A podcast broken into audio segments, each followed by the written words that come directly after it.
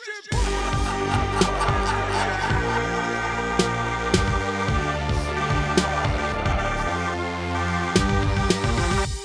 right, what's up, you bad Christian buttholes? Welcome back to the podcast. I'd like to say right off the top here that uh, this might be the time you've been meaning to join the BC Club. We're going to be making some changes there, and by changes, I mean big upgrades.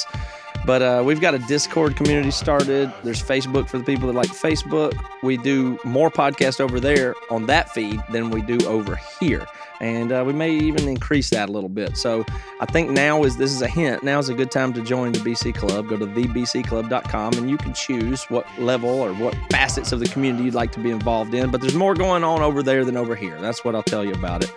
Similarly, our band Emery is doing a bunch of stuff on Twitch, and so the real stuff's going to kind of happen in real time.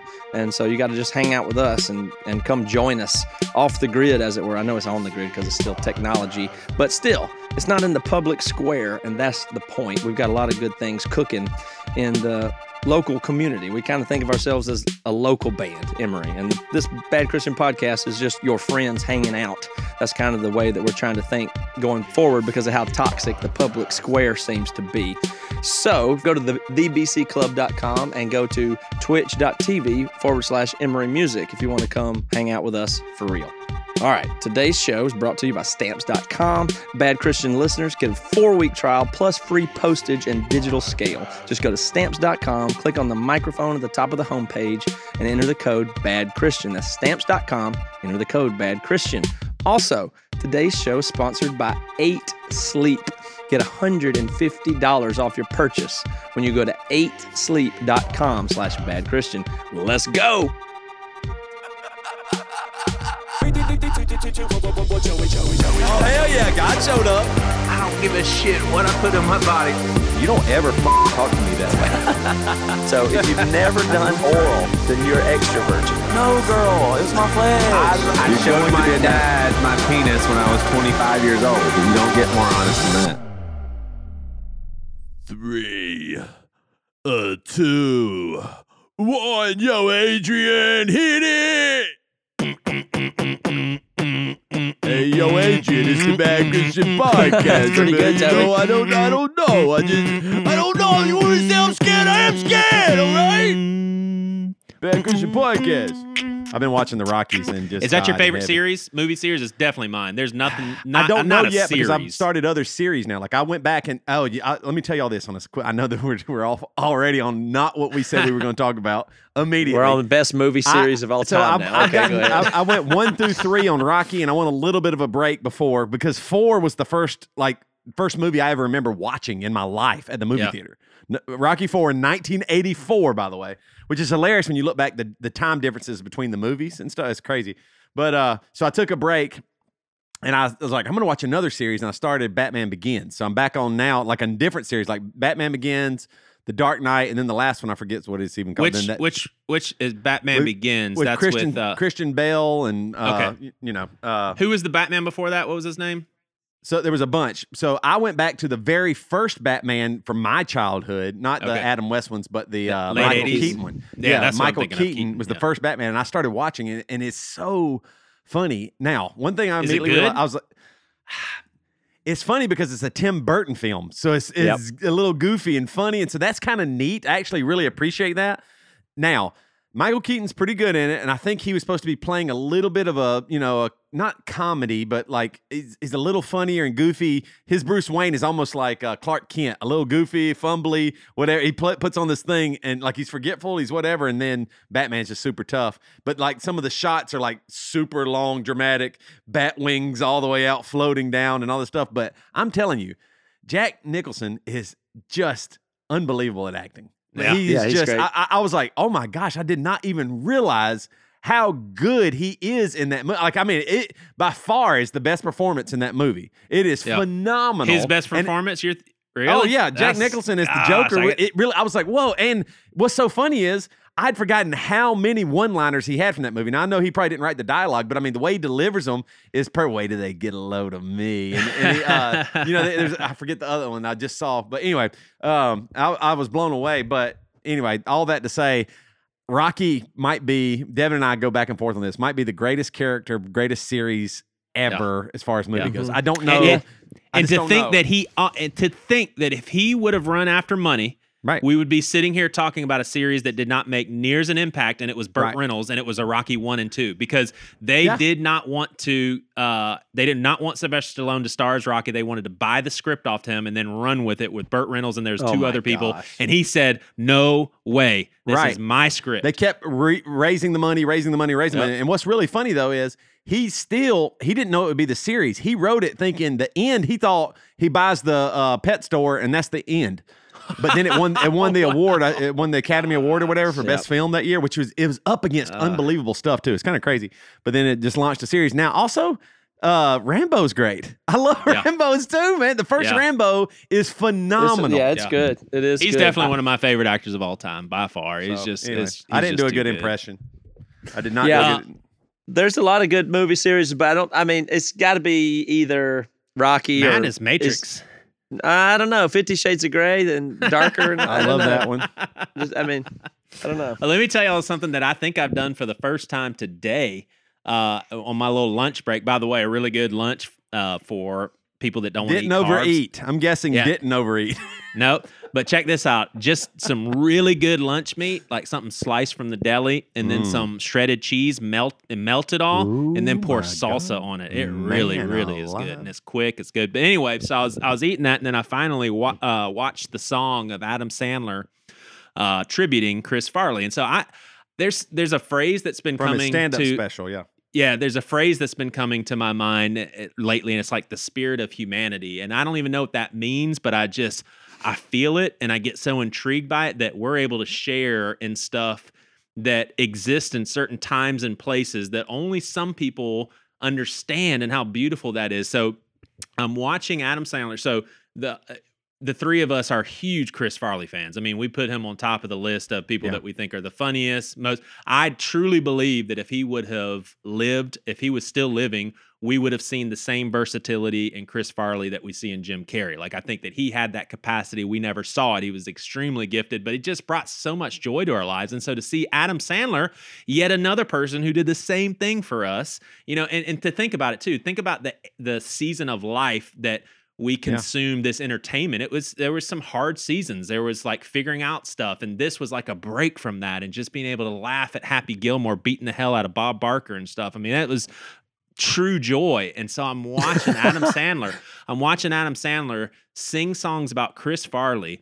And all of it together for the first time, I literally was taking turns laughing and crying. I was laughing and then truly crying because here, here's here's what it was for me. It was it was a best friend tributing his best friend, but then you hear everybody in the crowd when he says a line that my guess would be most millennials wouldn't even know what he's talking about, whether, you know, Saturday Night Live line or something that Chris Farley did on a funny skit. The whole crowd goes crazy in elation, but I didn't just hear applause and people clapping. I heard this means something. This is something that permanently affected us, and we get to laugh and cry at, and watch Adam Sandler. And I could not hold it together. I just couldn't hold it together. It was such a moving thing, and you you guys told me that exact thing. That if when you know when you hear this song, it, it will be very moving. But it just it was a spiritual moment for me. I mean, Chris Farley was to me one of the, I mean, maybe the funniest uh, person I'd ever yeah. seen. I just never saw that humongous delivery and just somebody that would completely sell out and just throw Yeah. himself everywhere and do anything. And and every all of his movies to me were just so funny. Like, I mean, I just I I really do look back sometimes and go, man, if he would have lived, what if he would have lost some weight? Could he have been like a Jim Carrey, like moved into serious movies and done For stuff, sure. and it would have just been like, I oh think. my gosh, because I, I just think he would have sold himself out even for the um, or, or totally bought into being a serious character or anything, and it would have just been we we missed out on so much good stuff. I know lots of Mhm. artists and actors and actresses died, but he him particularly, I was just like, man, I just when I heard that news, I was really sad. Oh yeah, he died. I, that I heard about Chris Farley dying literally a few months after I met Toby. We were RAs together, and I came downstairs, walked through the lobby, and I it was like a, a random Thursday night, and I saw clips of Chris Farley on the TV. And I was like, why are they showing Chris Farley? And someone said, oh, he died, and I was like. I could I just could not Mhm. believe it. And and Toby, what you said about um, you know, what we both said about his versatility, you saw glimpses of that in his slapstick Right. comedy. Exactly. There there are scenes in Tommy Boy where he Oh my God. accesses some emotion about his dad dying, and you're like, that dude is good at everything acting. He's not yeah. just good at making people laugh. The dude is on fire with everything. Yeah, I So, really yeah, it think just the meant something to me. quality. I think the quality that he had is like Toby's saying to sell out to something is to is to, is to pull off something ambitious, a strong emotion, a big move, like to be able to go for it and pull it off. And I, I, I the more and more I keep looking at art and music and or I think I'm thinking of that way about songs right now. It's like you you like a, a, a hardcore song or something Josh Scogin does for or something like it's way out there and he's able to pull it off basically. Like when Right. you can have a big bid a high ask a high bar and just some little kid cody from a- acb can become powerful and pull it off that's what's power that's what people there's just so much there. So you know what i mean? Like to fall flat and say oh try something like chris farley. I can be loud and big and crazy. Not really. I can't i can't pull that off. He was Right. able to, and he could do it no matter what. He had it's extra gear. It's what star power is, or something. It's just that extra gear to be able to pull off something that's almost absurd. It's so crazy how this world is so advancing so steadily with technology, and yet we still archaically get into our horse and buggy and ride to the post office when you've got stamps.com saying, hey, we've got a better way. You can do this at your daggum home, man. Stop going to the post. Uh, seriously, Charleston traffic is just insane. And anytime I can not leave the house and just do something in the comfort of my own home, I'm going to do that. And I actually do that with stamps.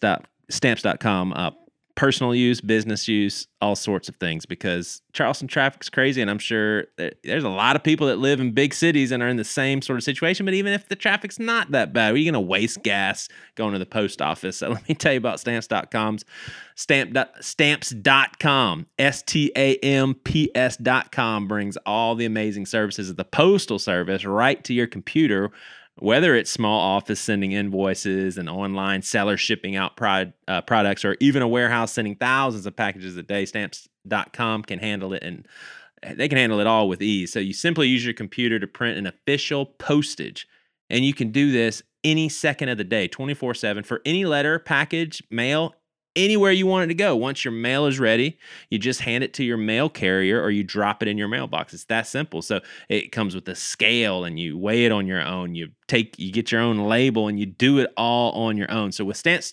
stamps.com you get 5 cents off every first class stamp and up to 40% off priority mail. So while you are convenienced you also save money.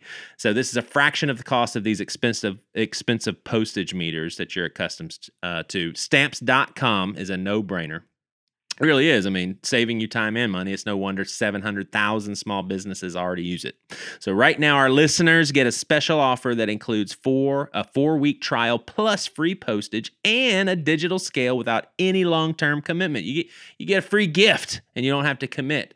But after the fee, free uh, 4-week trial, I'm pretty sure you will want to. So just go to stamps.com, click on the microphone at the top of the homepage and type in bad Christian all caps all one word. That's stamps.com. Um, enter bad Christian.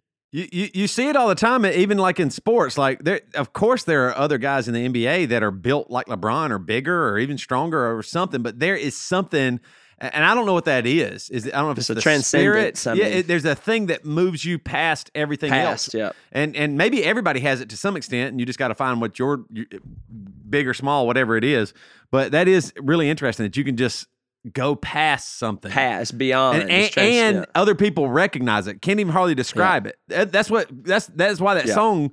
uh, I mean, Adam Sandler knew it. He's like, this this is something. It wasn't just that he's funny. Billions of funny people. Yeah, There's a million people that are probably in instances, of course, funnier than Chris Farley, but there was just something there that was just it Right. was captivating. I mean, Chris, Chris Farley was the guy, and this this is a legitimate true story. He's the guy that turns to Adam Sandler off stage while Saturday Night Live recording is is live and everybody's watching it, and he basically says, "I'm not going to be an extra in this skit." I'm going to show out, and they're not even giving me permission. Right. And now that's all we remember the skit for is Chris Farley's Right. reaction to someone coming up and asking him about the coffee. He's like, whoa. What does he say? He's like, uh, perfecto, perfecto. Yeah. And he was not supposed to do that. He wasn't supposed to steal the show. And he said, I don't care.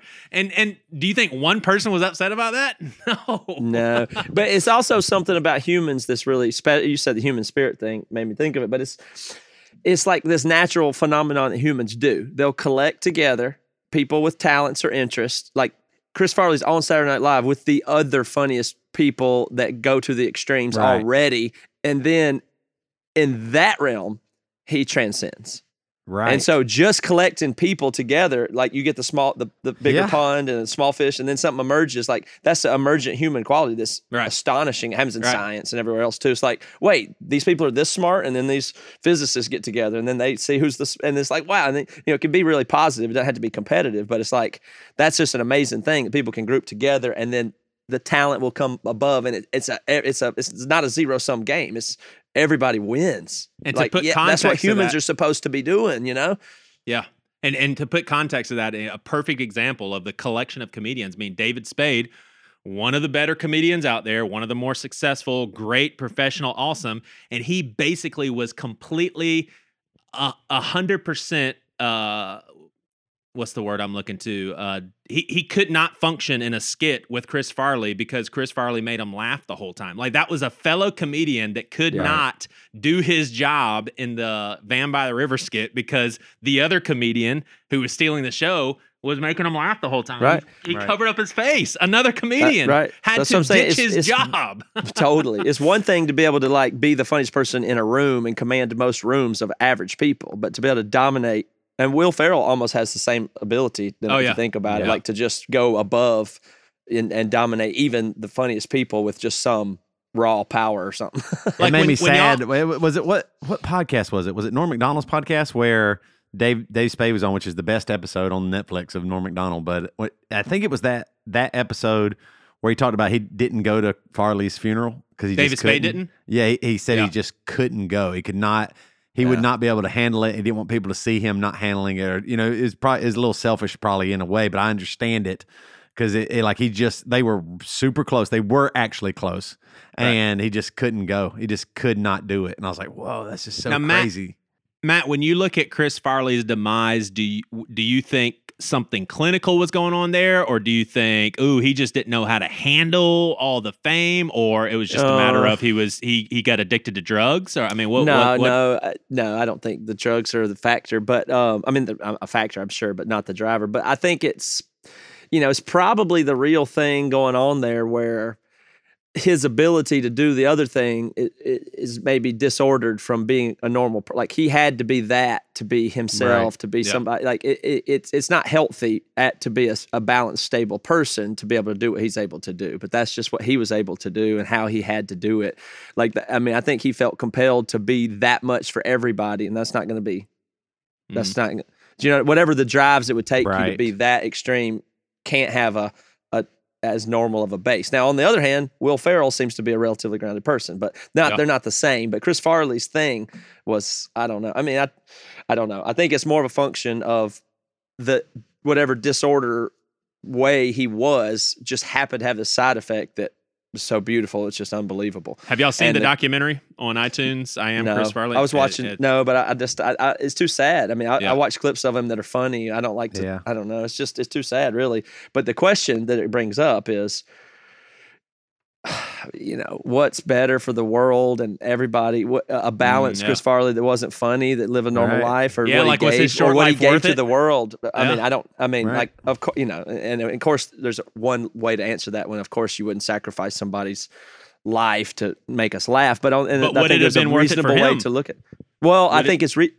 Well, I don't know. I think it's very. It's not that unreasonable of a question. I mean, you go all the way back through human stuff. You consistently see humans doing things that are risky or dangerous or going to war and battle to try to do transcendent things. It's like giving your life for a thing. And I don't think he did that voluntarily, but that's the thing that fundamentally always makes us care so much. It's in the Jesus story. It's in the, he gave everything for us. I mean, Yeah. you, that's in there, right? It's like a Mm-hmm. soldier. He goes, he gives his life for the thing. He's going to go to the beyond anything and fight till he dies for you, or Jesus, or go, sell out to the humor to some degree where he's sacrificing the process. I mean, you know, I'm not weighing in on it other than those are the questions it kind of raises. Well, Toby, this this this uh, this may sound like a really weird question, but I, I think Matt can relate to this. Like in our early stages of our friendship, we all loved who you were, everything about you, but the most prevailing thing about Toby Morrell was his crazy ass public. I will do anything to make anybody laugh at Denny's, at Winthrop, at the cafeteria. I'll do anything. That was the main thing that we knew about Toby was, oh yeah, he's our our best friend. And we love everything about him. But my God, he's funny. Did that ever get to be like some sort of a trapped identity? Because you did cross a line. I think maybe that had a lot to do with, you know, you're serious about Jessica. And I'm probably speaking out of my ass right now not evaluating this correctly at all. But did you ever feel like I'm more than funny? Like I'm, uh, there's a lot more to me. Yeah, I I resent that. It's probably some kind of correlation here with the weight. Like my weight and Chris Farley's weight. I kind of resent that. Like That's you were not at all. funny. You were funny. Toby. Funny. Do you really Uh, I- think I- that, or you're joking? Because I'm. I, I just want to move on. Um, I think that yeah, part of, part of me was I was the fat kid, and I had to be funny to get noticed, or uh, what I thought people had to like me. I thought if I wasn't super funny, then what did I have to offer? So there was a part of my personality that became that. He's funny. Now I do think I'm naturally just funny. I like cutting up, and I still do a ton. But some of that, you know, uh, pratfalls and stuff like that have gone. I, that doesn't seem to. I, maybe it's just that I don't find them as funny anymore, or uh, I I have a hard time now. Of I felt like I've seen so much funny stuff that it, it takes a lot. I, I really now more in the process and the way it was delivered. Like even when I go back and watch a Chris Farley movie now, it's not. It used to be funny. Toby, I, my brain goes. Chris Farley funny. Now I go, whoa! Look at him delivering that and how he mm-hmm. did this, mm-hmm. and he and he way he cocks his head back. You can see that it it causes is a huge motion. So the other actors have to relay this way to him, and like all of that stuff. Like now I'm I'm actually appreciating more of the actual form and the and the way he did it, and so I'm I'm more of a studier of that. But I it was definitely a part of my. I, I wanted y'all to like me, so I thought if I make y'all really laugh, y'all will want Toby around, and it does work. Yeah, It did But it comes at a cost when people just see you as a clown. And Yes. can you imagine if you were Chris Farley? You Right. know, basically. So, I mean, Uh, it still gonna- does. Even on this podcast, people think I'm the one that's just loud Right. and yelling and going to make you laugh, but there might not be as much depth as that pastor and that smart guy. so You know, before I'm- we I'm the- to yeah loud. Yeah, mouth. Toby talk- told me that the other day. He said at the conference when he did a breakout session and it was tender and it, you know, it was emotional and stuff like that. The people were coming up to him after going like, Toby, I didn't expect that from you, man. so I was like, what the I was fuck? like, I have emotions. I have thoughts. hey, so j- just to give people a, a funny visual to uh, enter this Richard Rohr interview with, so I'll, I'll give you an example of this ty- type of stuff, Toby. I'll give you one example. So imagine being in Denny's. It's j- is jam packed full of people, a good hundred people. Servers are running around, and Toby and about six of his friends have occupied that big circular area or the circular table that sits a bunch of people in the corner. And he literally looks at all of us, and there's people all over. There's people tables next to us, and he says, "Guys, there is a monster under this damn table." And we're like, "What are you talking about?" And right when we respond, he as loudly, abrasively. Uh, hitting the table is he basically acts out being dragged under the table by a monster to where you literally don't see Toby anymore. He gets pulled under the table and said, "Oh God, oh God." And people are looking, people are staring, and people are like, "What in the hell is wrong?" And the seven people at that table, we benefited from being a part of that. It was the best. See, see now the older Toby looks back and I can remember that and I go. Uh, so one one of the things that I do is I always look for something that I can be funny with or make fun of. So in that instance, I remember those Denny seats were super slippery, and I realized I was slide. I had my feet down and I was I was sliding really easy. I was like, oh, it'd be really funny if I just acted like something grabbed me and pulled me. I could slide myself. Do you remember that for real? I thought you Yeah, yeah, no, no, I that. totally remember it. So I was able just to use my leg, and so I would go. I would raise, my arms up in the air and went. Like it looked like I got pulled under, but it was just my legs being able to pull me on the slippery slippery sleep, sl- uh, seat. But that is like the where I'm at now. I go, oh, I, I'm noticing that this could be funny. How could this be funny? Why? And, and so I appreciate that side too. I'm still super funny though. Anyway, Oh, yeah, not as funny are. as Richard Rohr. God, that guy busted me up during this interview. Comedian Richard Rohr up next. No So- hell. Rich, Rich. That is hilarious. Now this uh for this end this end of this podcast here is probably just all the fuel anybody needs to label us ultra douche bro Rocky Rambo Happy Gilmore for twenty minutes. Especially and it's just so Reba powerful and meaningful. And Oh, Reba just happened not to say anything, so I'm sure everybody thinks we Oh, probably boy. just shoot her Talk away. about yeah. But Re- hey, Reva, have you have you been able to appreciate and go back to any of the David Spade, Adam Sandler, Chris? Do you know Farley who Chris Farley sort of- is? Yeah, yeah. I, I mean, that's what my dad loved to watch, so I Gotcha. watched it as a Gotcha. kid and stuff too. Awesome. That's a good reminder of how old we are. Awesome. Yeah. Well, Richard Rorfo. Hey, th- this is an example of an interview, and I've heard this from Matt and Toby already. It's it's the it's the Paul Young type feel where Yeah. we're all just pretty enamored. And I know Matt and Toby probably don't resonate as much theologically, but it really is one of those situations where we're just sitting there, kind of like, oh my gosh, there's something about this guy. All we want to do is sit and listen. So hopefully we ask. Some It's funny you said this off air, Joey, and it's really true. There's something about like uh, a Richard Rohr, uh, all, all- you know, Brian McLaren, McLaren, yeah, all yeah, guys. uh, that they're just chill. Like it doesn't feel like they have a lot of the anxieties that other Right. people do. Like they just Right. feel more like, uh, you know, level. But I will say this: Mc, McLaren had to correct me like twice, and then I still at the end of the interview said the same thing, and I almost feel like oh an apology. But I kept I kept telling them like, I mean, you're it's pretty cool. Like everything's fine. If Universal is true, everything's fine. He's like, I I don't think everything's fine though. It's like, I think this world is really messed up. but but I do but but but what you're saying, Toby, is even with that information, he's at least completely free with himself. Like Right. he is completely at ease, you know, and that's uh, All right, that's let's get to it. I'm, I'm, Let's do it. I want everybody to hear this. Okay, one of my favorite sponsors and our longest sponsor of all time at this point is Tooth and Nail Records, with whom we have a terrific relationship, and it's because we have shared interest and we like the same music and you like the same music, so we bring you a lot of good stuff. Right now, you're listening to, of course, Demon Hunter. This song's called Unbound, and it's a song from their new album War, and it's one of Demon Hunter's two new records. They put out both of them. One's called War, the other's called Peace. They came out at the beginning of March, if you missed it, and they debuted as the number seven and number eight current albums in the country.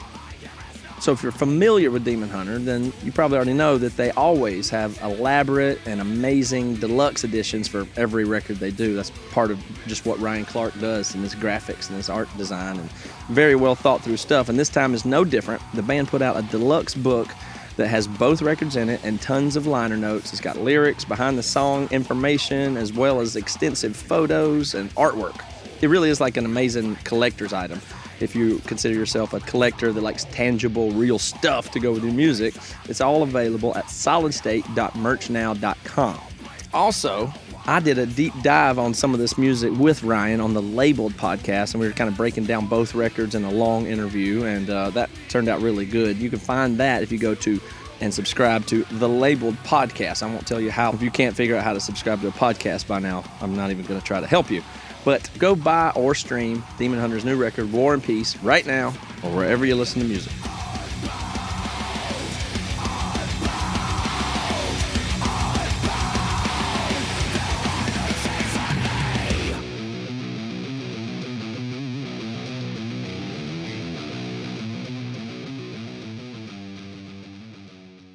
These must be the guys. Hello. All right. Okay, where are we calling to? How are you? We uh, we are actually in all sorts of different locations. We got one of Oh, us in Nashville, one in Seattle, and one in Charleston, South Carolina.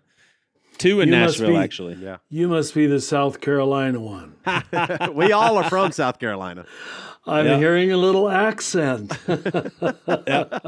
And how about you? Where are you right oh, now? I grew up in Kansas, but I've been here in New Mexico for 32 years.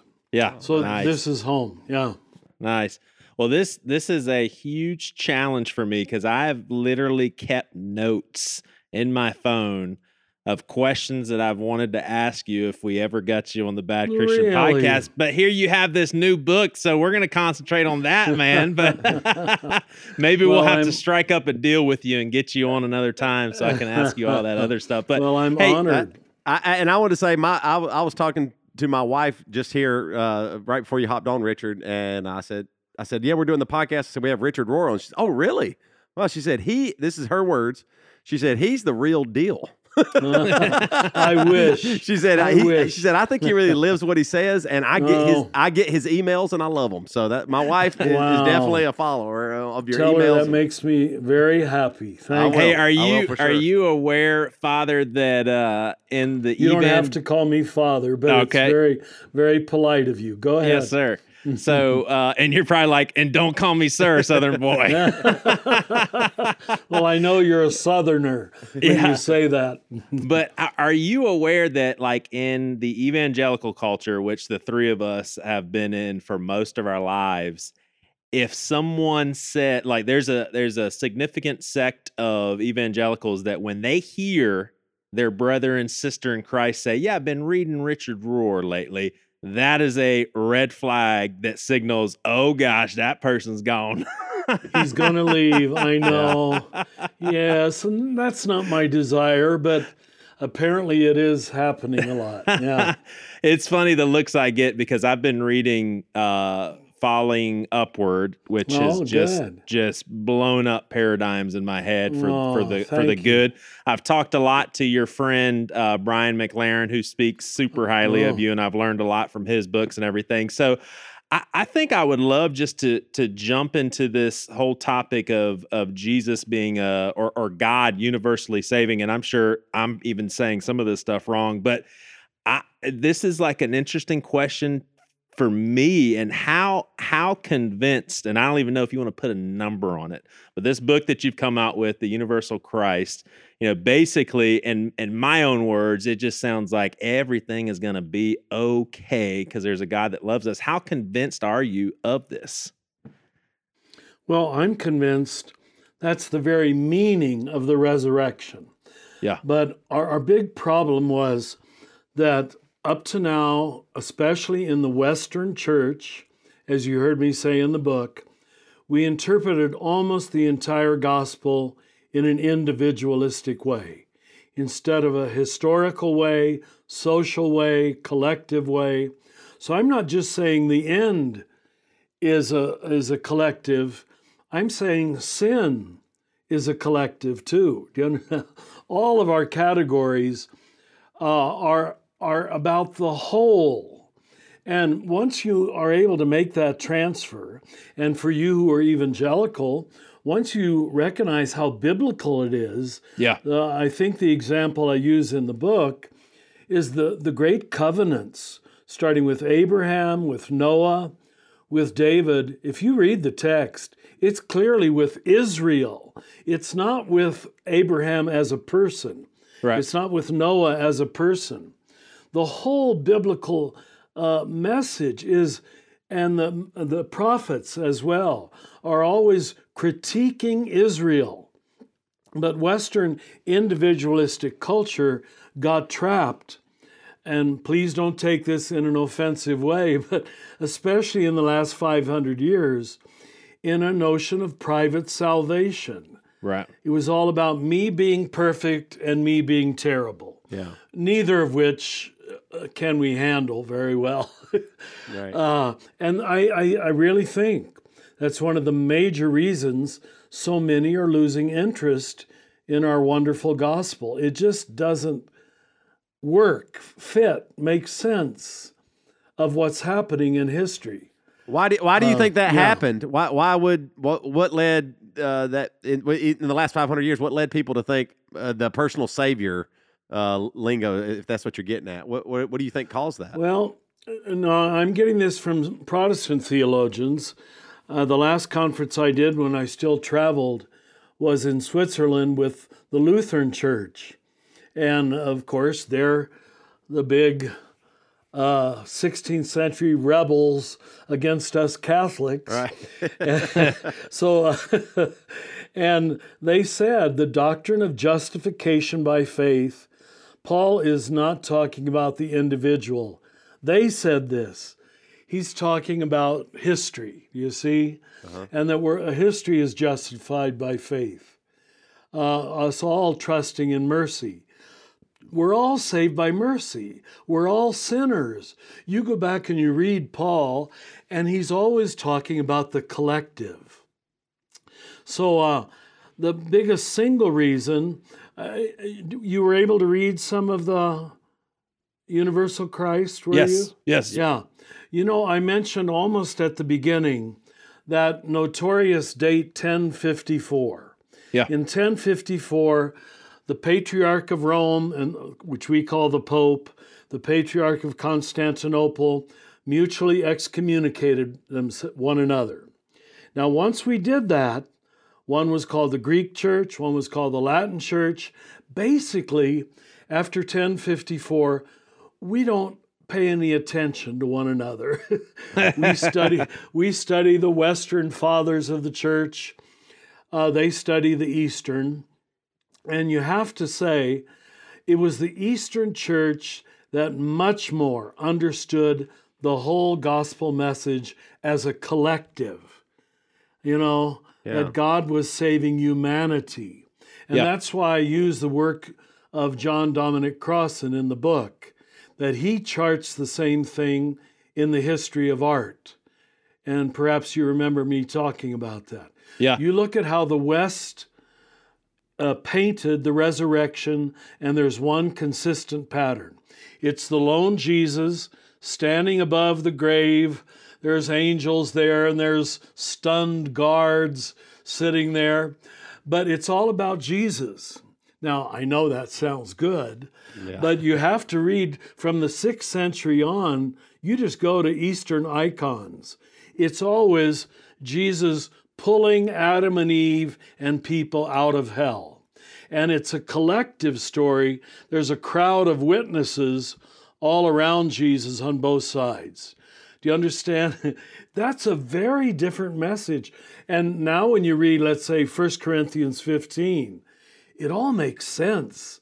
Uh, life has not ended, it merely changes. That's so true. That that's the biggest thing. uh, Like reading the stuff that you're putting out, I'm like, man, I am actually acting more like a Christian than I've ever acted with these sorts of possibilities in my head. Like it's Oh, the that stuff makes that you're so happy. yeah Oh, the, the the stuff that you're saying that's hey th- this stuff is is how things are working they're still in my head and they're in work mode i'm like man if this if this stuff can be true it changes everything. everything like i feel like i actually can live out the gospel without seeing people as assignments and just love them and not worry about you know Yeah. where they're gonna and, and it is it's just Yeah. i want it to be true so badly and Well, you know, I, I- think it's scriptural. It's certainly in the tradition, but I admit more in the Eastern tradition. So And what- in in the first six hundred years, yeah and uh, after the eleventh century, we paid no attention to them. Well, some of the things that Toby and I have have been brought up in not not only in evangelicalism but in the South. I mean, Toby grew up with a, a grandfather who was a Church of God of prophecy. So Church of God was a little uh too liberal is is is how hardcore and I was in. Pentecostal churches and and that sort of thing. And so we heard so much about the wrath eh, of God and then they pointed to stuff in the Bible that seemed like wrath of God. I mean, even the New sure. Testament with Ananias and Sure. Sapphira, like, are we reading that? Are are we reading depictions of people that didn't have their stuff together and they hadn't figured it out, and they thought Ananias and Sapphira was struck down by God, but it was an act, actual stomach ache? Or are we like like what's going on? Why does it seem like God is so mad and just strikes out at people? I hope this doesn't sound too uh, philosophical, but it has to do with causality. That almost all ancient peoples attributed everything to what we call final causality. Now, what we've learned, especially in the last 500 years, after Newtonian physics fell apart, you and I are educated to understand intermediate causality that your psychological background, your cultural background, your Enneagram number, your temperament, all these other things cause it. But when they saw something go bad, they went to the first and final source, God did it. All right. And when bad things happened, it was the wrath of God. When good things happened, it was the blessing of God. And we got to work with this. Although once you get that notion straight, I mean, like now when I read the scriptures, I just, it all works because yeah. I don't attribute everything to final causality. But that's the way almost all people thought, uh, really, until the last 500 years. And so we try, when we try to make sense out of God telling his people to destroy all the women and children, you would say, yes. God didn't tell them. No, of course not. Right. We have one God. That's their own violence, which you heard me talk about in the book. Mm-hmm. And uh, they don't want to own, like none of us do, our own faults. So we say, God told us to do it. Just like you good evangelicals used to say, the devil made me do it. Right. Well, it was one or the other. The devil made me do it, or God made me do it. We, we had no understanding of anthropology, psychology, culture, what I call intermediate causes. And now I don't have to educate you in this. You already think that way. If you're a, you know, a 21st century person, you re- and that's what's causing so much problem for sincere, educated Catholics and evangelicals that they read these texts where God is pissed off, God is happy. And you know, then you realize we're applying human emotions to the infinite mystery of God, who can't be pulled into human emotionality. But that's the only way we, you and I know how to talk. But wouldn't people accuse? Uh, I'm sure you're accused of the same thing. Well, you just made a God that feels so good to all of us. Like, do people say, man, that's awesome that you came up with a God that great. yeah, like like that's super convenient. Like, do people think that you are just coming up with stuff, this stuff from thin air, and you, he can't back it up, sort of thing? Actually, initially, you're right. People raised in the frame of they've framed everything.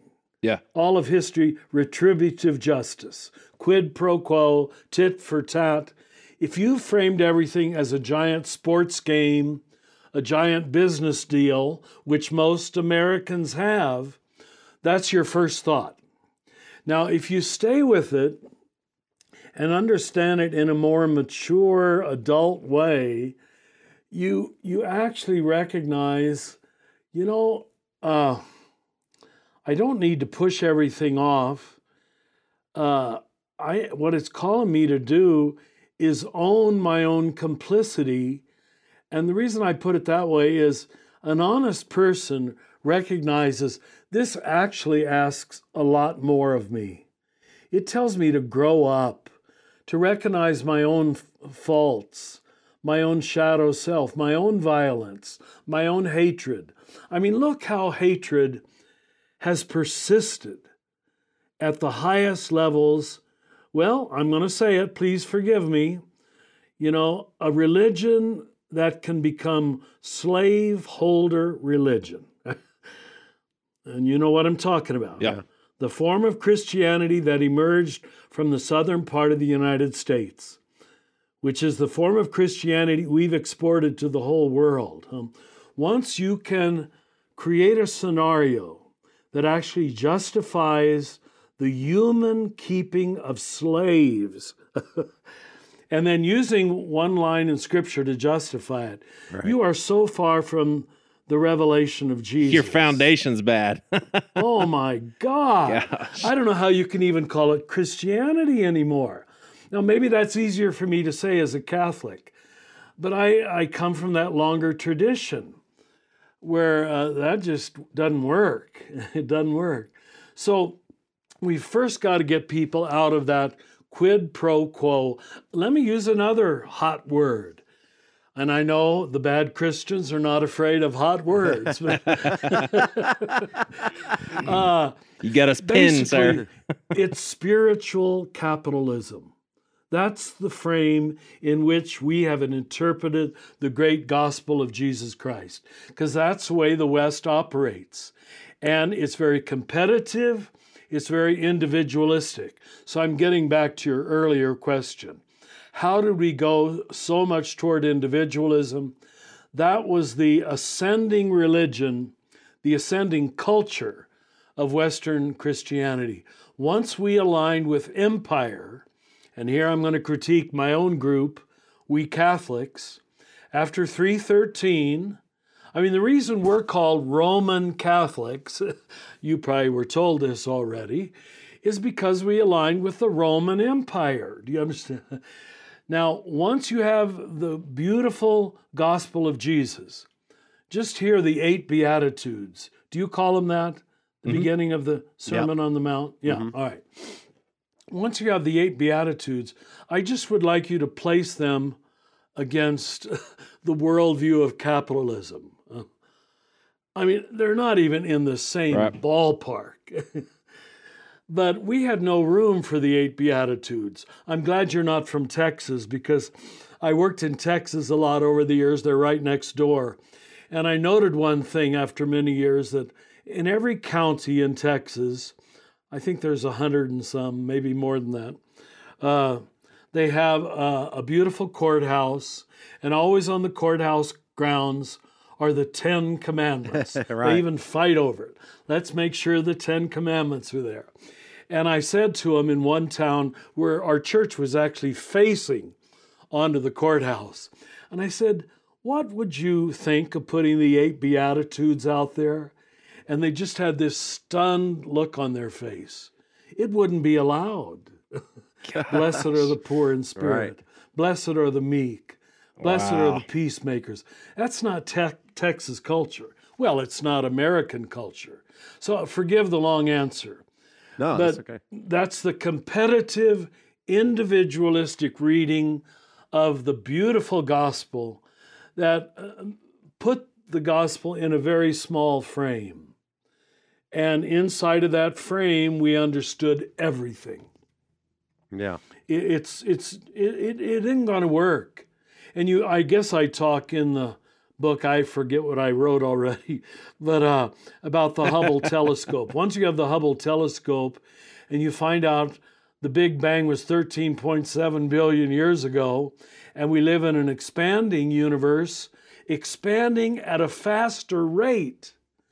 We have to have a God as big as that. Yeah, right. I, I wanted to ask you, Richard, because obviously Joey knows you a little bit better than I do. With the so we uh, we actually had a, a Baptist minister on here. Uh, we we interviewed him yesterday for some evangelical stuff. Uh, uh, an evangelist has kind of lost his mind and threatening and doing all this stuff. It, it, it doesn't seem very Christian again, or it seems pretty American, not very Christian. But uh, when we mentioned it, we were like, yeah, man, we're really excited to have Richard on here. He's like, oh, uh, you guys must be heretics. we were like, well, I, I said, know. we said maybe I'm we are. I don't know. Maybe we are. that, if you want to say that, that doesn't really it doesn't really bother me. But I was wondering, how, how did you arrive here? I have, I have two questions, and I'll ask the next one in a minute. But uh, would twenty year old Richard think this Richard is a heretic? Like, was this something that was always stirring inside of you, or or were you more uh, hellfire and brimstone? No, I was never that. I was raised a conservative Catholic in mm. Kansas, you know, couldn't be much more conservative than that. Yeah. But it wasn't the angry conservatism we have today. Yeah. It wasn't the dualistic. It was just sort of a pious, you know, aren't we nice? right. and we try to be nice. And for the most part, we were. I never heard an anti Protestant sermon my whole life. Uh, it, it, we just were sure we were right and going to heaven, and we felt sort of sorry for all of you. yeah. But the, but then when I got out of that enclave, I recognized everybody else was the same way. Yeah. So I started conservative, but then I was lucky enough to be studying both philosophy and theology under the Franciscans and in the 1960s. My life was just perfectly placed historically. Yeah. Because I started conservative in the 40s and 50s. Then, when the whole system blew up in the 1960s, and I had hair down to my shoulders then, was precisely when when I Did you was smoke a little weed once in a while? well, it wasn't even big then. We didn't. We didn't have that. we had other things, but not that. So, um, what should I say? So, because I joined the Franciscans, and we were always sort of. I mean, we were called. You probably don't know this, but the first Protestants. You know, Francis wasn't really a big flag waving Roman Catholic he, he was an alternative kind of Catholic, which is exactly why when Pope Francis took the name Francis, it was such a scandal to most of the Catholic world for the ultimate establishment figure to take the ultimate non establishment name. Do you see? So that was our position on so many things. The atonement theory, we didn't emphasize verbal orthodoxy, we didn't deny orthodoxy, but our big thing was lifestyle orthodoxy, what you and I probably call orthopraxy. Not uh, what do you believe about the Trinity, and we just accepted all the mainline doctrines of Catholic Christianity, but we didn't waste a lot of time there, if I can say that. Yeah. Yeah. We put our time into are you living simply? Are you making peace? You know, we were closer to the Quakers and the Mennonites of the 13th century. Do you understand? So, because I was formed in that tradition, it wasn't hard for me to move forward. Yeah. And now I have the advantage, if I can dare to say so. I'm about to turn 76. I just have a certain seniority.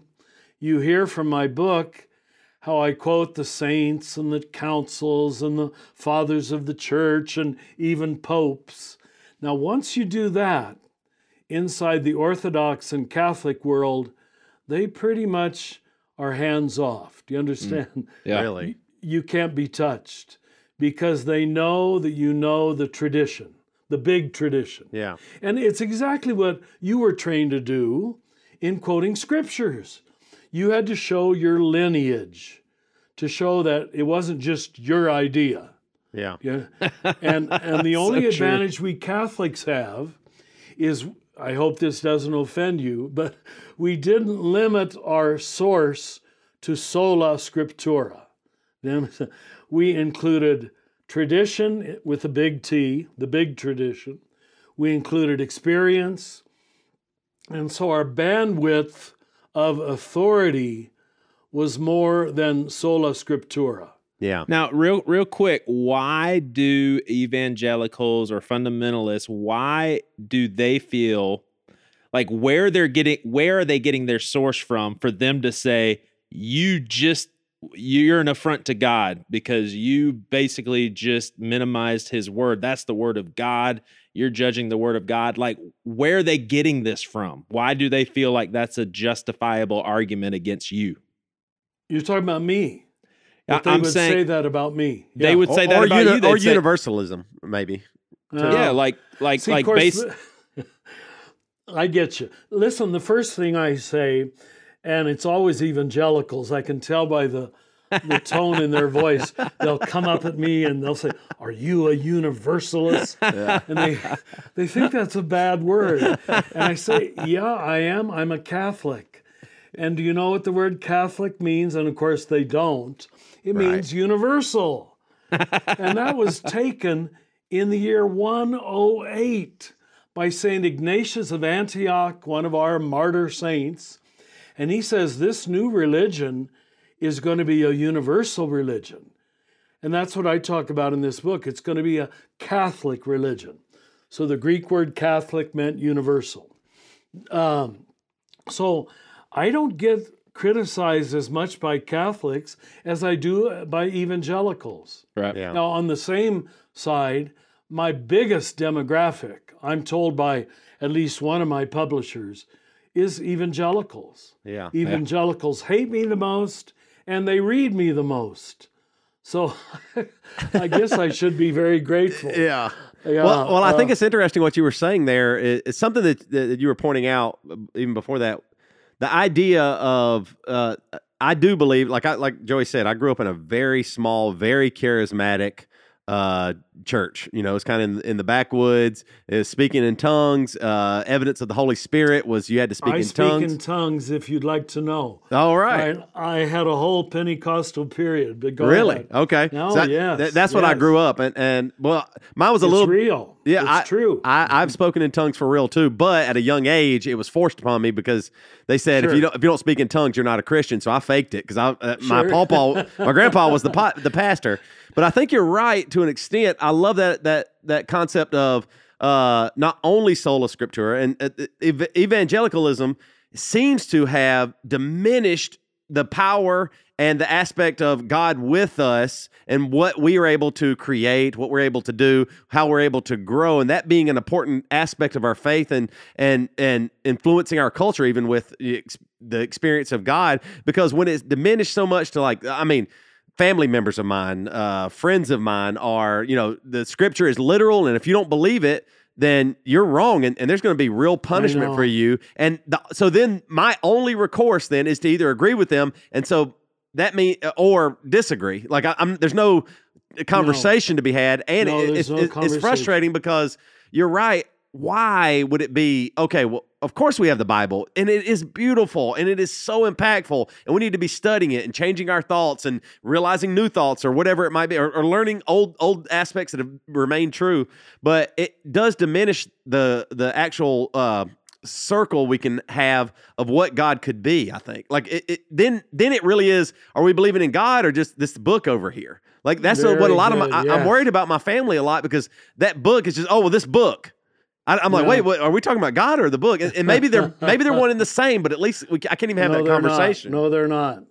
To make anything less than God, God is to create an idol. Yep. And in, Oh, in. Judaism, there is really only one sin idolatry. Now, what the ego wants more than anything else is certitude. It doesn't want truth. Can you make feel the difference between truth and certitude? People confuse the two. Yeah. The ego wants to be right. Why? Because that puts you in control. Now, that's what fundamentalists can't see. They don't, I'm not saying this as a universal statement, but the search is not really for Jesus or love, it's for control and certitude. Yeah. And that's why they hang on to it so feverishly. I, I think I say in the book, in the same decades, in the middle of the 19th century, when we decided the Pope was infallible, is when you decided, forgive me for saying you, uh, that the Bible was inerrant. We got along for 1900 years without an infallible Pope and without an inerrant Bible. I mean, Augustine in the fourth century already said there's a, at least four levels of interpretation to every text, Wow. maybe as many as eight. So, you, you know, fundamentalism actually regressed, regressed. But it was because we started feeling so stupid around the rational, secular universities of Europe and America. The smart people stopped taking us seriously. And so we wanted to appear smart. We found our own sources of certitude. You did it in the Bible, and we did it in the church. But we were both committing the same sin. Does that make sense? Yes. It does. It does. No. Can Can you speak for God real quick? what like seriously? I think about if if if Richard Rohr is is right. Was it hard for God to let us get so ridiculously off track for so long? I know. Like I wonder that. Yeah. like is is that and and I thought I was like, you know, maybe if I put myself in his shoes and let's just say uh my I have to watch my kids be super disappointed because they thought they were going to Disney World and I just told them, "Hey, we had a huge medical emergency. We don't have the money." But I know in 30 minutes they're going to find out that that's not the case. And so I'm watching them for 30 minutes be so sad and it breaks my heart and I'm like, "Oh, they're so disappointed." But I'm totally fine with it because in 30 minutes I know the joy that's going to be on their face. I mean, could it be something like that to where, you know, to God, a, a day's like a thousand years, and he sees all this chaos, all this mess, and people killing in his name. And he's like, well, in no time, everybody's going to see that it's okay. And the nation of Israel is going to be praying over Hitler in, in heaven. I mean, that, that, like, do you think that's that could possibly be why he can stomach seeing all this mess? you're going in the right direction. Whoever this God is, and remember, God is always mystery. The human mind cannot understand any concept of infinity or eternity. We hmm. basically close off and we pull it down into our little finite mind and our little closed experience. So, whatever God is, whoever God is, what the great tradition concluded is all we can say for sure is that this God is loyal and faithful to love. Now, there's a lot of evidence to the contrary. I, I call him in my earlier books, God is the great allower who must, after being love, God must be very, very humble very, very patient. I mean, if it's true that the Big Bang was 13.6 billion years ago, what was God doing Yeah. for 13.6 billion years? Right. Seeing dinosaurs eating one another and uh, whatever else. You know, six mass extinctions on this globe. I, it's beyond our comprehension. But what the pattern is, is order, as you saw me say or heard me say at the beginning of the book, combined with disorder. and when you can put order together with a certain degree of disorder, you've got what we Catholics call the Paschal Mystery, hmm. or what we celebrated in the body of Jesus as death and resurrection. When you can put death, death and resurrection together, and let them operate as one, I think you're in to reorder. That's enlightened Christian consciousness. But what the way you put it is, I mean, I've had to struggle with this all my life. Who is this God who is so inefficient? Mm, right. Right. I mean, and you know, 2,000 years since Jesus is a, you know, a drop in time. Right. It's nothing. And now, again, I don't understand why God allowed Christians to kill one another and Jews to kill Canaanites and, and the Holocaust to happen. I'm going to ask him, her, that question as soon as I get there, Yeah. whatever there is. And I don't know. Well, well I don't speaking, know. speaking of him or her or God is what Yes. I, I I don't know if you I mean for the listeners that that don't know you that well, uh, it- what do you actually believe? Do you like do you believe that Jesus uh, is God, or have you moved past Oh, of that? Is that uh, is- no. uh, you didn't read the book, or you No, know the, I feel, I knew I knew you were going to answer that question that way, but but I'm Oh, saying, see. but but a lot of a lot of folks would say, well, if you think God is a woman, like even if that's a possibility, Oh. you're you're way off. Or like, what what is the tenets you're following here? Uh, Hey, hey, Toby, real, faith. real quick. After, after he's fielding our question, he's being inspired to write a children's version of this. Right. he's, he's like, he's like, damn, I got to write a children's yeah, version I'll, of I'll read that one too. See, we, well, the thesis of my whole book is after the first 2,000 years, we got Jesus fairly well. We really didn't get even Jesus very well. I mean, how did we create slaveholder religion? Right. Right. we were still in kindergarten understanding of Jesus. huh? But most of us never knew anything about the Christ. Now, so to say Jesus is masculine is correct. But to say Christ is masculine is incorrect. I, Yeah. The Christ is beyond gender. Gender is a human category. huh? Yeah. And, and do you see how this broadens the whole scope of our even our gender fights Right. about who's better? Once we know that the Christ is beyond gender, then all gender shapes are incorporated into the mystery of the universal Christ. That is such a good point when you talk about using language like image bearers. Well, it- very it- good. I mean that, that you're making a great point that I've never thought of in my life before. When we say uh, the churches I grew up in always said you're an image bearer of God, but th- it's always referred to in the masculine, God in the masculine. But what uh, that I mean, Oh, I even if you just believe in two genders, you, you- you've already lost the battle and it caused an argument or somewhere.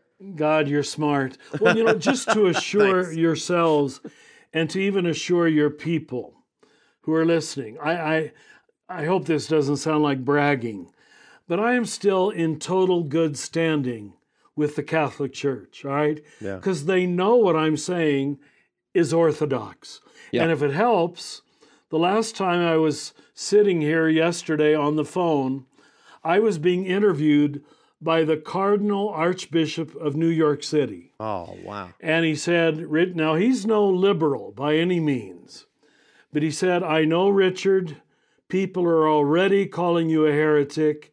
He said, I have my PhD in church history, and let me tell you, you are not a heretic. huh?" Oh man! So I, I now I know that probably doesn't carry a lot of weight with evangelicals, but inside my own great tradition, they know what I'm saying is scriptural, traditional, and both Catholic and Orthodox.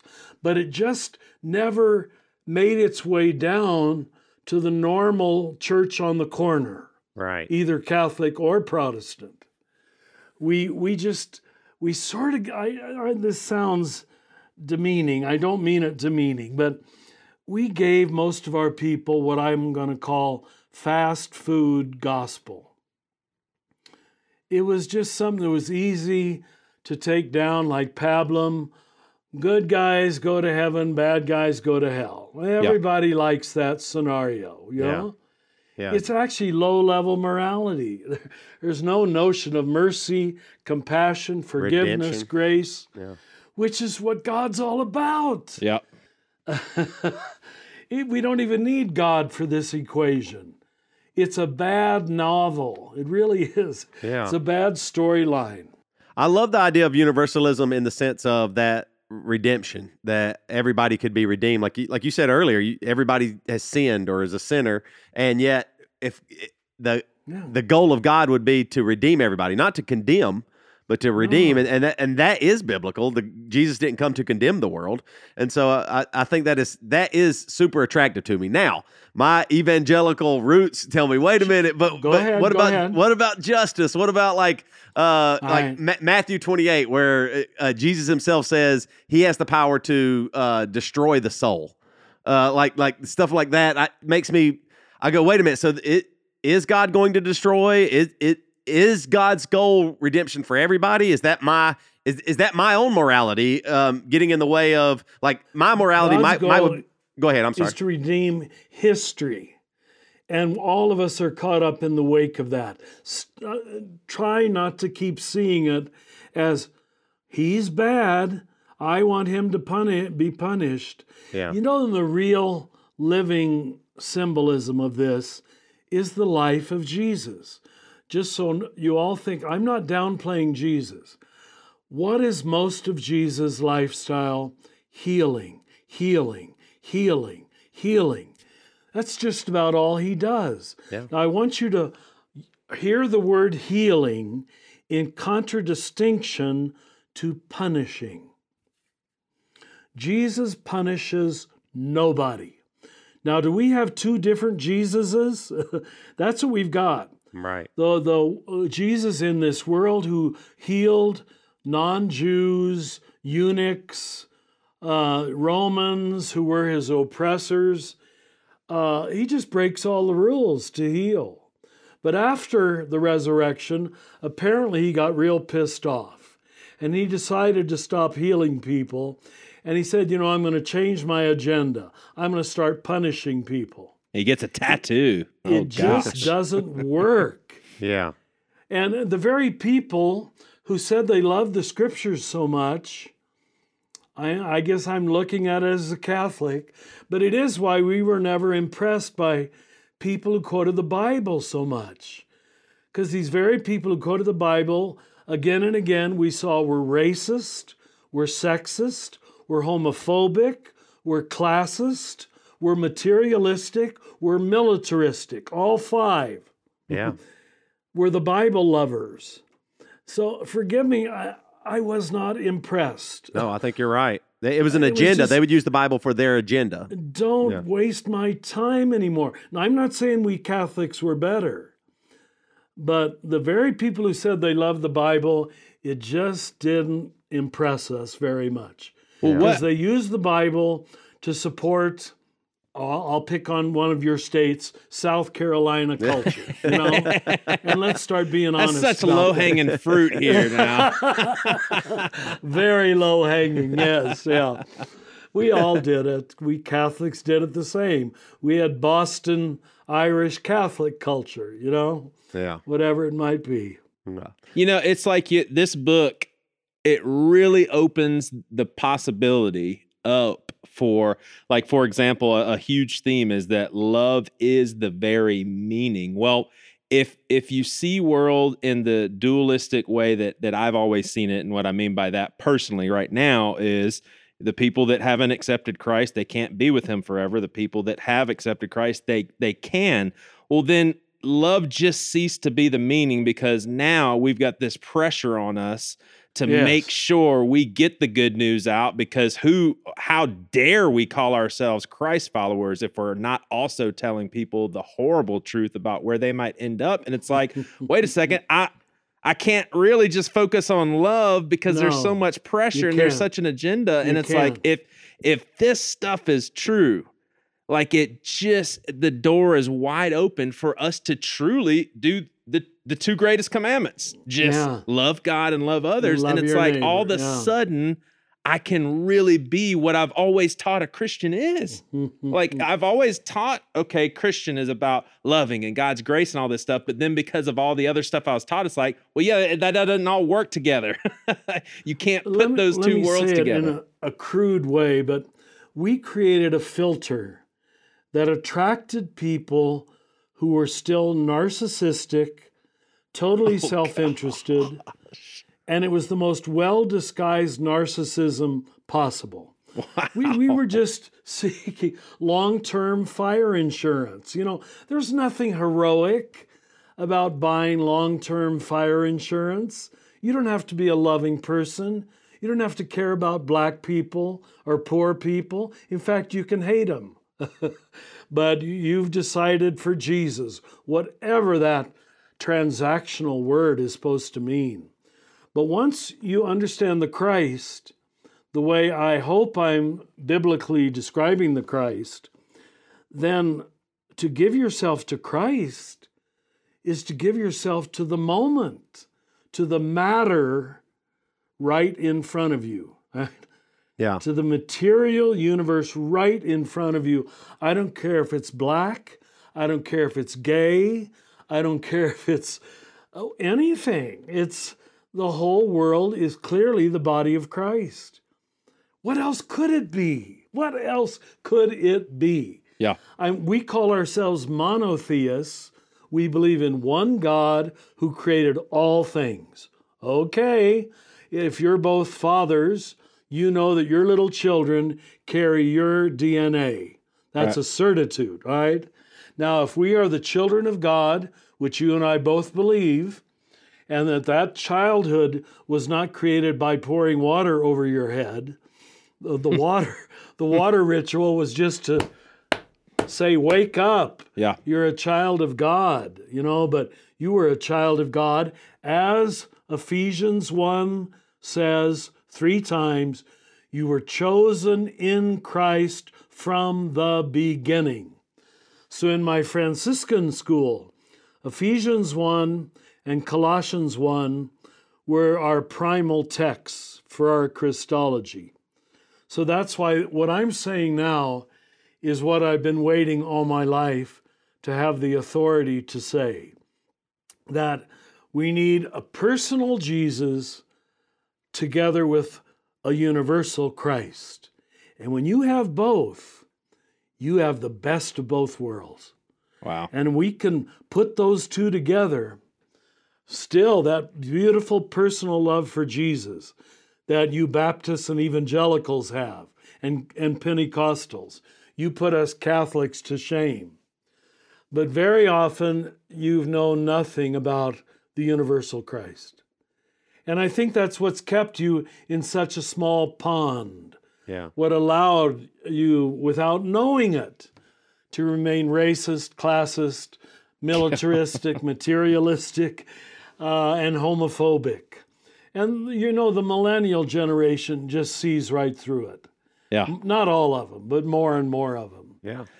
So uh universalchrist.cac.org how a forgotten reality can change everything we see, hope for, and believe came out yesterday. But this this website is unbelievable for people to watch little videos, see kind of the snapshot of how you laid this stuff out, uh, who inspired uh, the the book, and all of that. I mean, and and you you've said for sure that this, in your opinion, is your most important work to date. Correct?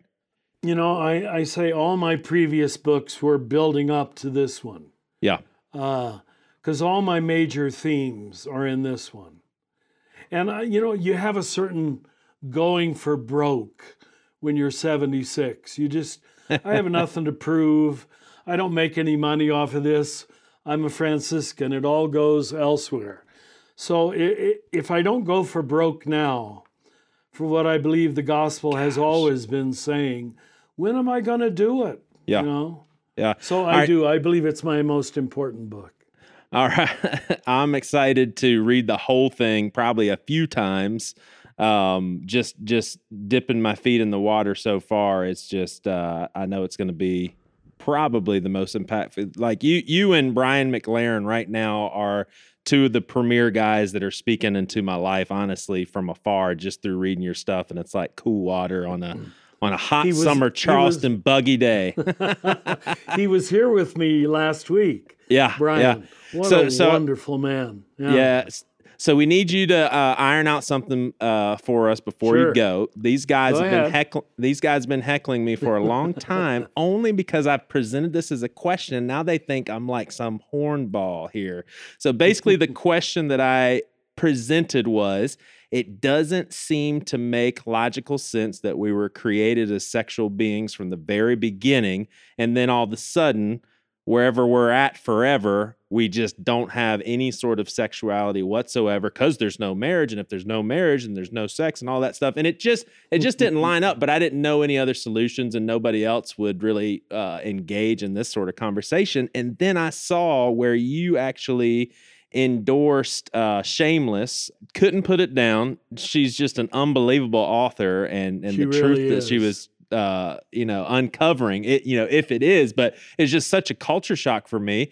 But it seems like her approach to sex in general, and we can't get into it right now, it would make no sense at all for sex not to be a part of our eternal identity or w- w- how we operate just because Richard, that was Joey God's just wants to know if original he can get laid in heaven. That's what he really wants. That's what he really wants to know. Is that possible? Can you give him the answer he's looking for? But it's such an interesting question. What do you think about sex or All right, sexuality? Let's let's make a distinction between sex. I sound like a Jesuit, I know. Uh, let's make a distinction between sexuality and genitality.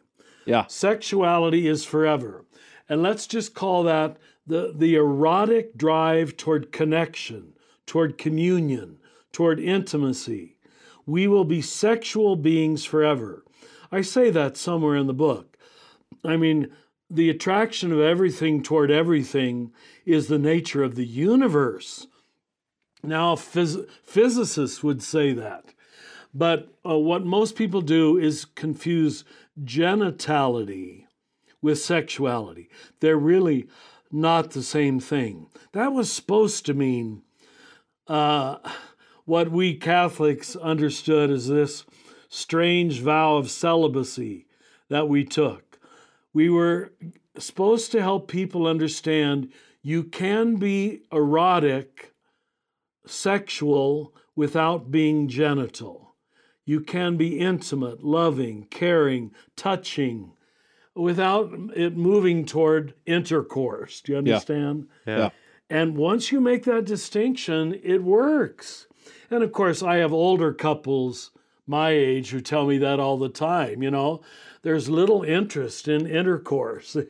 it's all just, I want to walk down the street with her. I, I want to, right. uh, uh, once your testosterone lowers and estrogen in the woman, uh, your your genitalia mean less and less. Uh, forgive me for being so blunt. No, but we're once all you about understand it that way, you can see why Jesus says, "In heaven there will be no marriage or giving in marriage," because that's too individualistic. But your wife, those you've loved in your life, your children, they are the school of eternal love. I'm sure you'll always be bonded to them, but that very tenderness you felt toward your children and your wife, I would like to believe, and I do believe, you're going to feel toward everybody. Yeah. If that's not heaven, what else would heaven be? And that's certainly Really? beautiful. That Yeah. is beautiful. Does that help? Yeah, It I thi- does. it- it- yeah, we finally uh, now we can shut you up, Joey. I think that's a way better answer. I think that's actually really beautiful. You're right. I love that idea too of uh, sexuality being beautiful and shared, and not just this Yes. this outcome of physicalness. Like it's so much broader than that. Just just like what we've been talking about with faith and stuff. You know, I wish it- if I can say this, not to please the feminists, but I think because men did most of the preaching, and our preoccupation with what you just called outcomes, it it made us understand sexuality that way. And here, I think healthy women have an awful lot to offer us in understanding intimacy, relationship, tenderness that doesn't have to drive toward sexual release. Not Right. that that's wrong, but it's not the whole picture. It really isn't. Yeah. And elders understand that. When you're in your 20s, you usually can't. right. Yeah. And God must know that. Yeah. Yeah. God must So- be patient with us. Yeah. Well, Richard, hopefully people didn't lead you to believe you're going to be talking to like a Rachel Held Evans or a Pete uh, Enns sort of intellects that you, you kind of had to stoop really low and make it easy no, for us. no, you've been delightful, delightful. Even we certainly appreciate your time. Christians. Yeah, we we, Yeah, we, we- we, we appreciate your time and thank you so much for. Like I said, I'm learning a lot. I, a, a, a lot of this is new to me. Uh, I I love the idea of this broader gospel and this God that is uh, about redemption. That is feels so right in my heart. That that is a God that I that I feel like uh, is father mother to child like that that i can see that i feel that i Yeah. I, I desire that so i appreciate it uh once again joey can we tell them or, or, or richard can you tell them where to find the book uh Yeah, and, and and I and I want to say one more thing too, and uh, you've probably been told this by many people, but there are a lot of folks, whether they admit it or not, who, and this probably isn't something you want to hear, but we we're taking our cues from the sort of stuff that you're discovering in your relationship with God. And there's so many people that are so thankful to have had people like you who've you've already asked these questions, you've already studied ahead of us, and so you are offering us a different way of seeing things because the old way was not working. So I, I just want to give you a sincere thanks Yeah. uh, for being there for me through writing Thank you. books and speaking online and, and all of that sort of thing. The good news has to be good news. Right. And and I don't know why people don't want it to be, yeah except for for just themselves or their tribe, Personal uh, good their news, right? gender or whatever. Yeah. So it's Good the universal Christ. all the people, all the people. Yeah, Right. Thank you, Universal you. Christ, universalchrist.cac.org. Uh, great website to look through and just, I mean, go ahead and read. And, and here's here's what I would love it is if people whose minds are already made up against this concept, you you're the exact person that needs to read it to help the conversation because the How the conversation's more put. beautiful when people are asking questions Oh. and are pushing back because that's where the truth is is is humans trying to figure this stuff out together. So Thank Everybody you. I'm going to quote this. you on that. Yeah. There you go. We need you to be a part of the conversation. Beautiful. hey, if, if you different if you quote me, I, I'm just I'll die a happy man. Richard Rohr quoted me. Guys. If y'all go on his website, you'll see where Yeah. he quoted Joey Svendsen.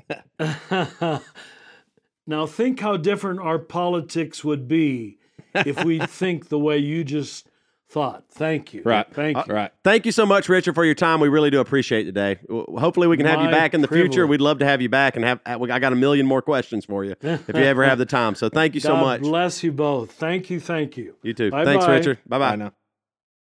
Okay, Richard Rohr. I. I guess Matt, where'd you come from? Well, I'll tell you. I will tell you. The, the tone of the podcast will now change, so we'll just go ahead and embrace that. But holy fucking shit, that was amazing. You liked it? Yes. oh my gosh, that was so good. That was my favorite podcast ever that I've been a part of, and I wasn't a part of it, which is part of why it was beautiful. Let me tell you. You're just saying that. No, You're I'm making not. me and to me. Toby feel so no, good. And stop and, it. don't don't take this away from me. I'll tell you my situation. just so I kidding. bet. Have I've you been been crying? Guys, Have stop you been feeling happy. crying? I, I probably can get there in a minute if you let me talk. Um, I was on, I was on the whole call here, but I was muted. I'm on I'm on my mobile with my recorder because I'm in, I had to do a pickup of Georgia in a little bit, so I'm not in studio, and I was muted and blacked out on the screen, and I didn't really want. I just knew that Joey had all the questions here, and I didn't want to take that time.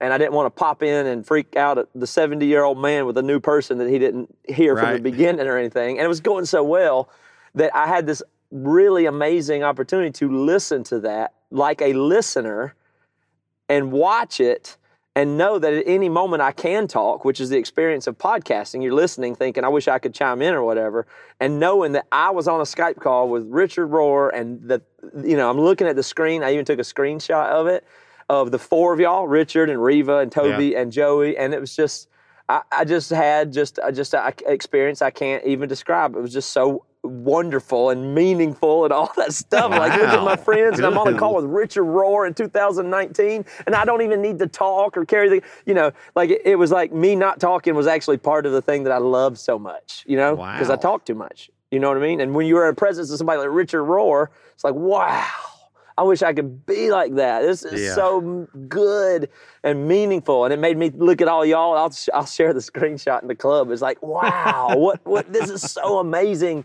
It just made me, I don't know, gratitude and thankful and all this crazy stuff. But I've just been smiling my ass off for the last 45 minutes, l- enjoying that genuinely. It was amazing. Good lord, Matt. I actually really enjoyed it too. Like like I said, I I don't know uh, Brian McLaren or Richard Rohr like you do, Joey, uh, at all. Yeah. And I do felt I felt like I was learning something, and I I just appreciate when somebody is it just has a joyful uh, aura about them, and like it, it like it his aura and the way he's living his life. He really means it. It, it you, I, I mean, there's no, No there's no, there's no faking that what he just did. He can't, he No. can't fake it. The authenticity was there. So at least I have to, no matter what he's saying, when people just, uh, you know, just uh, ridicule him or uh, assign him as a heretic or whatever, I, I was just sitting there going, man, you cannot deny this authenticity. Wow, why would this guy be so authentic about this? And and I, I, Yeah. I actually realized a lot of things that I don't know in this world. When somebody's being authentic, I it really wakes me up to wait a minute, hold on, I, this is real here. What, what, Yeah. what- it- it's not about me agreeing or disagreeing. This is a real chance to learn something. I, I But I mean, that was he's really so cool. present and all that stuff. Oh, like, I know. oh, so it's like, holy shit! I hope when I'm 70, I can be that way. Why can't I be this way, regardless of what he believes or if he disagrees? I don't care. Even almost don't care. Although I love the stuff he was saying; it's very spiritually helpful for me. But it's like, why the fuck can't I be nice to everybody like he is? I don't know Yeah. why I can't. I know, Will I be Hey, able to I- uh one day if I work at it? Like, will I be able to be that right? Aware and present and uh, grateful and demonstrate my feelings to others and be sincere? Can I? Will I be able to do that one day? That's what I'm was thinking. So you you guys can really heckle the hell out of me right now, but y'all know.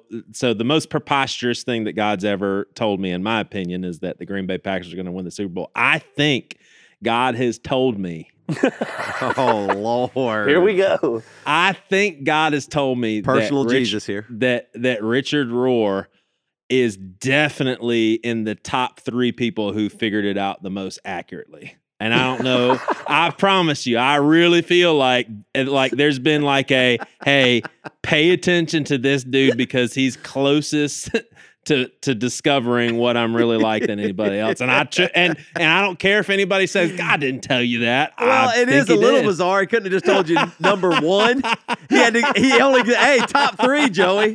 Hey, this is God. Let me tell you. Let me give you a top I just wasn't three. discerned enough. I I didn't hear. He was trying to tell me. I mean, Richard would love to know if he's number two or one. He's No, top like three, but Richard doesn't even get that. No, it's like a reality show for Joey. When he turned 41 years old, he it was revealed to him number three. When he was 50 years old, number two. And just and number one's coming at some I- point. you know what I felt was it, it felt like one of those moments where I we were having a conversation with somebody with real uh, a real desire to learn, a real hope for people. It felt very similar to the Paul Young who wrote the Shack interview on on the you know we did Yep. what a year I don't know how long it's been. That I got that same feeling and, and maybe that is I mean there's a use, universalist li- list, uh, theme there maybe even uh, connection but I there is something about that story of redemption and that the gospel is the good news. He's right. I'm, uh, and like some of the things he's saying I, I can't just just discard it as well yeah but some people justice. What about justice? Like real justice would be redemption, right? Like, wait a minute. In spite of all this, you will be redeemed. You will realize what the, I mean. He, he's not denying sin. He's not denying all these things. What he's saying is a God that would w- desire us and redeem us. And even with all that hope and joy and, and good feelings I have, the, the that old Pentecostal pops up in my head and goes, "Yeah, I don't know. Weren't you warned about people like this? Like they." I mean, eh, what isn't hell real and and it That's it, called you know that's called your inner fundamentalist is what Brian McLaren calls that. That it is a voice that says, "Whoa, whoa, whoa, whoa, whoa! This you're in trouble here." I know, That- but I mean, I no still way you can. I I wish we had more time. I, st- I don't know if I got an answer for you know about the wrath of God. I don't. I don't know if I got an Yeah. answer for the, is the soul eternal when Jesus says He can destroy it and might. You know, yeah, I mean, but but all those things- I mean, I'm- I'm not saying I even technicalities there. you might be I right. I agree. That's why I didn't push it because it might just be something. It, it- I don't know if that would have advanced our conversation. That's why I didn't yeah, want to push but those things. but more importantly, of course, too good to be true. Always be skeptical of, and of course, you can tell people what they want to hear, and they'll like it. Now, Right. that's the background, though. We all know every woo-woo, uh, self-help, everything like that exists. Of course, we know you can tell people what they want to hear, and they'll believe you. Right. However, that does not seem to be what he is at this position for what type of, I mean, it's more credible than those things. This stands out from those things typically. And maybe that's just me. But I mean, I'm not often entranced by people telling me what I want to hear. And I'm not even that interested in the details of, oh, so tell me what heaven's like or not, or I don't, I don't even care Right. about that stuff. His disposition and reframing and broader view obviously seem like the product of wisdom uh, Yeah. compiled from many people over time through one man uh, who is genuine and sincere. So there's at least a great deal of that disposition and wisdom that is got that completely resonates in the right direction Right. more than it is he's the person that knows all the answers to stuff. That's not even the most important part about it, I think. Yeah, yeah. I, I mean, I, I know we're talking about Universal Christ right now, but I'm telling you, the the Falling Upward book, in my opinion, is is so critical for guys that are seeking spiritual things and are the age that we are. Like it is so unbelievably helpful to that closing of the chapter of we kept getting older and older and or, or Yeah. you know and, and now we're like old and we're winding down and it's like this gives you mm-hmm. language to here's how you should be seeing life by now and unfortunately most humans never arrive at this but you got the second half now to start and the the premise of the book is you can't manipulate it to figure it out so hopefully you and God can work this thing out together so you can have different lenses but it is just it's it's unreal It was a great conversation, and uh, one of the reasons we get to do this conversation is because of the BC Club. It is uh, an awesome organization as well. Can we call it an organization? Uh, a It- it is collect- a organized. col- an organized collective of uh, people I'm wanting already to at Empire Toby wanting I'm to already at experience the Empire. truth. They want to experience the truth, don't they? yeah they do And and they help make this all possible. We cannot be here without uh funding Uh, like we can't be here like it like it it's that real and also we love that we get to do this and that folks get to help us do it uh, the bc club has honestly become one of the most important things to all of us uh just because it's people that are wanting to find the truth and figure out life and all kinds of things. So if you're not a part of the BC Club, you should join today. Try it for a month, try it for a year, try it for the rest of your life. Uh, it helps this podcast. It helps us get great guests like Richard Rohr and to do things even more. Uh, expand all of our brains, maybe. Uh, so, Joe, you got any names we can read of clubbers that have, have basically just been uh, the like they're basically mini Richard Rohrs? Is what I yeah, call them. yeah, for sure. And I and I do want to point out, I think we should be a little more vulnerable and open on this podcast. The reason why I read these names is because Toby is not a good reader at all. and Oh, I- the I- old Joey would have said a derogatory word about people. I know you would have used that against me. I know you would have Like- said something terrible. Joey, Uh, you're such a great reader, and Toby, your jokes are so funny. Cody Ish, You're Marcus both wonderful. Marcus Morales, Cassie Scott, John Kroll, Joshua Crawford, Zach Garza, Jonathan Cunningham, Clay Samuel, Bennett. Can I do this? Please let me do it just for the names. Please do. All right. No, you keep saying. I want to just imitate your voice while you say them. I'm going to try to say the names without you saying anything. Okay. Timothy Favorite, Lee Lee Siemens, Simons. Alex Field, Andrew, Andrew Rivera, Rivera. Hayden Core, Douglas, Douglas S. Ah, Douglas S. Manzone. Manzone, John Hopkins. Wait, this dude's last name is Manzone? What the hell? Uh, That's awesome. Doug Manzone. I mean, I love that. Good gosh. I- we almost just flew right by that one. The Manzone. Man. Chris Magden, Seth Cagle, That's better than And- Man Cave, really. Andrea Reeves, Dustin Penicillin. I was hoping you say Penicillin. pe- penicillin. I thought you were going to say penicillin. I'm sure he got Justin that his whole life. Hudacek. These Yep. guys have joined the BC Club, and uh, man, we had a really, I, I thought we had a really good conversation recently on the BC Club. I don't know if the episode's out or not, but just kind of how we see this show, and, and Matt's a little uneasy with with with just how things have. Oh, you mean the oh, you mean the, kinda- all the bonus episodes that the, the club only gets? We were talking on one of those, yeah right? Yeah, Oh, yeah, yeah, okay, yeah, yeah. The, the club only gets those bonus episodes. So yeah some major changes that the cl- that only the club will will Yeah. listen to just kind of like the philosophy behind our show and some things that we're just not willing to relinquish it doesn't matter how many people are are pushing back on our work we're eh, they're close-handed issues you say uh, relinquish, Relinquish, yeah. relinquish. Just let it go. I like it. I love the way you pronounce that, Joey.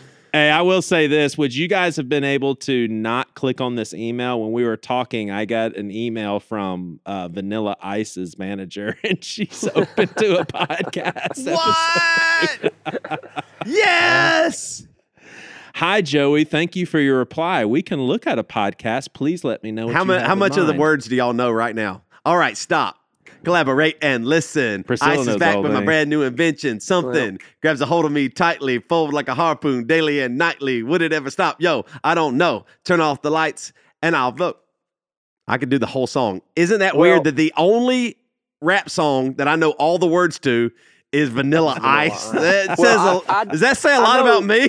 Unfortunately, I know I, didn't have a plan it that way. issue with that song as a musical arranger, um, and it is that he says in that song, you know, talks about kick the beat, and he a, and a hi hat with a Oh, yeah. up tempo, right? Right.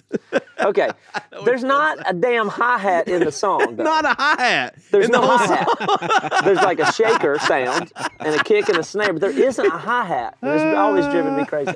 And he So said for sure he didn't rip off. Queen. If we get he said that wasn't Queen song. the podcast, He, I think I somebody said something like he went, no, Queen song is like doon doon doon doon doon yeah, and my song is got the doon pickup doon note doon doon doon doon. Yeah, boom, boom, boom, boom, boom, boom, boom. And It's got the pickup note. You know. All right, we just boom, blew boom, it. We're not. We're not having vanilla. I would Ice love the him to come on. I won't are say a word.